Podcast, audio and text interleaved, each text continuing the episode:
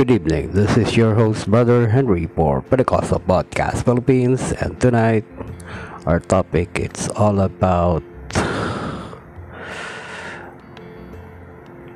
Israelite praise and worship during the enemy's attack. And to start with our topic, let's say a prayer.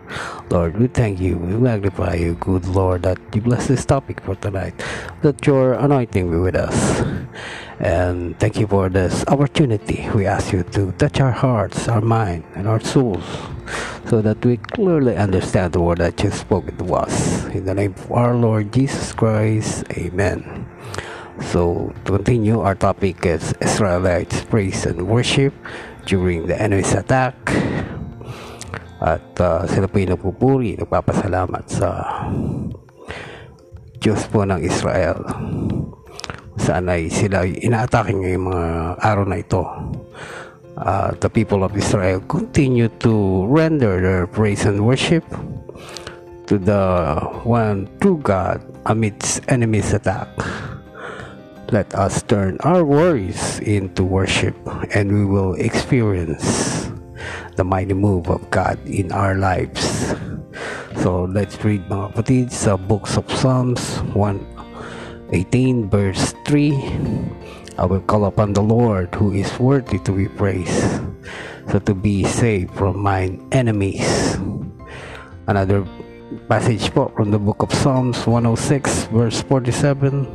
Save us, O Lord our God, and gather us from the hardened to give thanks unto the holy name and to the triumph in thy praise. At uh, siya po po, Psalms one twenty-two verse six. Pray for the peace of Jerusalem. They shall prosper the love thee. So, yun po. At uh, sabi po eh may katanungan po rito, why did Israel attack Palestine? Sapagkat uh, sila po ay uh, inatake ng Palestine. So gumanti po ang uh, presidente o prime minister ng Israel. At uh, ito po ay uh, sabi po Uh, Palestinians began protesting in Jerusalem over a forthcoming decision of the Israeli Supreme Court regarding the eviction of four Palestinian families from Sheikh Jarrah and the neighborhood of uh, East Jerusalem under international law. The area, the area in question effectively acts by Israel. So yun po, no, may mga pinapaalis na mga Palestinian sa lugar na iyon. Eh, sila po ay uh, nagkaroon ng civil war sa loob po ng Israel. At sabi po, may isa pa pong tanong dito, why is Gaza attacking Israel? At naman po ang sagot, it come after the weeks of uh, rising Israeli-Palestinian tension in East Jerusalem, which culminate in clashes as a holy site revealed both Muslim and Jews. Hamas, the militant group that rules Gaza, began firing rockets after warning Israel to withdraw them from the site, triggering retaliatory air strikes. So yun po, nagpalipad uh, po sila ng mga missiles at mga rockets. At ito naman pong Israel ay dinepend ng kanilang uh, Iron Dome.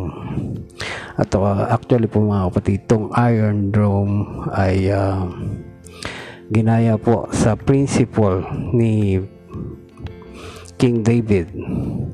Ang kanya pong uh, uh, panlaban nung tinalo niya si Goliath.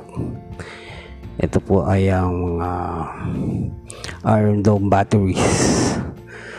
Kumbaga ay nilalaban nila sa mga rockets, missiles at ito pong drones, kung saan ay tatlong bansa na po ang kalaban ng Israel. Ito po ay ang Lebanon, uh, Iran at uh, ito po po mga Palestine. At sabi po po sa mga natitirang uh, araw, uh, kapatid, ano po, ay ngayong araw po ay maraming namatay gawa po ng mga missiles, at ang Israel naman po ay umatake uli gamit ang kanilang mga airstrikes kung saan ay pinabagsak nila ang isang building na mga punong-puno ng mga general at mga commander na naguutos upang uh, Uh, i-order ang mga nasa Gaza na magpalipad ng mga rockets, missiles, at itong Iran po, ano, may mga Palestine po doon nagpalipad ng mga drone kung saan ay uh, equip po ng mga missiles, artillery attacks. At dito naman po sa Lebanon nagpalipad na rin po, at kitang-kita po ito ng Iron Dome ng Israel. So bukas po uh, ang ating topic, it's all about Pentecost, kung saan eh marapit na po ang the day of Pentecost. Maraming salamat po. This is your host, Brother Henry, for Pentecostal Podcast Philippines. Thank you for listening. God bless. Good night. Bye-bye.